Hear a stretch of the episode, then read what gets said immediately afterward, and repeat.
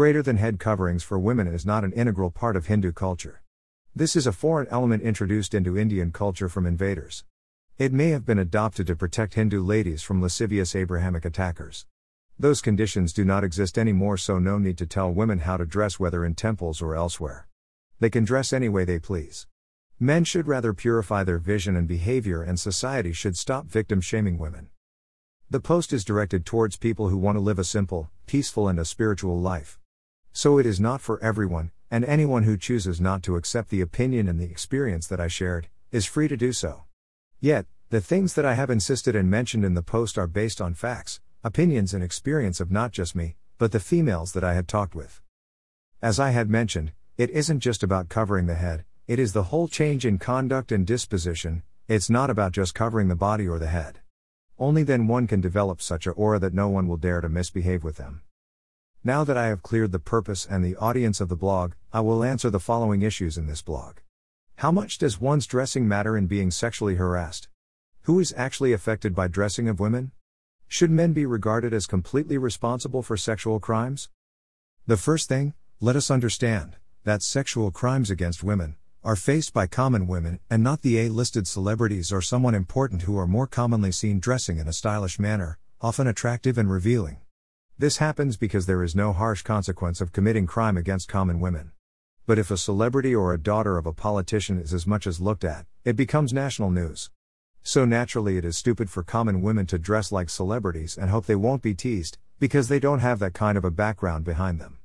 Another thing, the celebrities wear it on screen and not in common places, but common people live in the common world, they are the ones who face the problems. Common and extreme situations. There are two situations one is a common, less extreme situation, and one is an extreme situation. In case of a common situation, what one wears has an effect, a little effect, because people tend to tease and harass only the attractive women. And if one is wearing attractive clothes, then there are more chances of being noticed and teased. Whereas the ones who dress modestly usually fly under the radar and go unnoticed. But the problem is, we all want attention, both men and women. Now, in case of an extreme situation, it doesn't matter what one is wearing, because the person teasing or harassing or abusing has reached limits. It doesn't matter to him or her what or who the other person is, this person has reached the limit of his slash her frustration. For each Tanmay Bhat from AIB made fun of Lata Mangeshkar, similarly in the roast conducted by AIB, there was a mention of sexual joke on Farida Jalal. Now, this is a level of extreme shamelessness, they have no regard whatsoever who these great ladies are. Similarly, in an extreme case, when the person is ready to rape a person, one doesn't care what one is wearing or who one is. I have read news of female teachers taking advantage of their students. There was a new on March 19, 2019 Times of India, a father had repeatedly raped her daughter, after sedating her in her dinner food. These are extreme cases, which can only be avoided when there is an equal opposite to it, that is, the victim kills or handicaps the attacker. Which is the only correct option? How do things reach to extreme? On Quora, it was well written by a lady, saying that, rape is too late, one should be stopped before reaching there. We stop boys say before they tease a girl, he should be slapped, and corrected then and there. But we never do that, how many times have we stopped ourselves or our friends from misbehaving or acting arrogantly with a woman?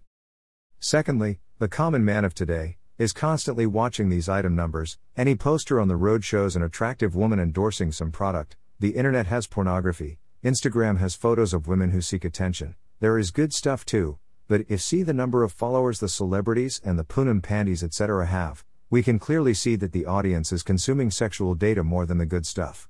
This increases the frustration in people. Even women are facing such frustration when they watch romantic movies, when they see their Ryan Goslings and Ranbir Kapoors. So, does what you wear have an effect on modesty or not, and is it wise to wear modest clothes or not? So, wearing whatever they want plays a part here. It increases this frustration, slowly and gradually. It increases this sexual frustration. And such frustration is not limited to men, but it is experienced by women too, even they develop fantasies when they watch or read Fifty Shades. Lipstick Under My Burqa, Lust Stories, Piku etc. are movies which are a proof of it. When this frustration bottles up and reaches its limit, it bursts open into various extreme actions. Cheating, adultery, excessive consumption of pornography, objectifying men and women, excessive masturbation, rape are the extreme actions which are a result of such subtle inputs of sexual frustration. What one wears is not the only factor, but a contributing factor for sure. Refer would Prophet Yusuf, get to say hashtag me too? Zara Faris. So it is wise, that even if it contributes for only 0.1%, the wise wouldn't take a chance.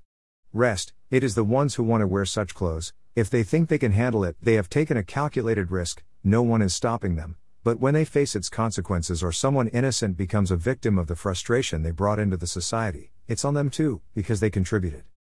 Aren't men supposed to follow any rules? Myth hijab is just for females. There is hijab for men too.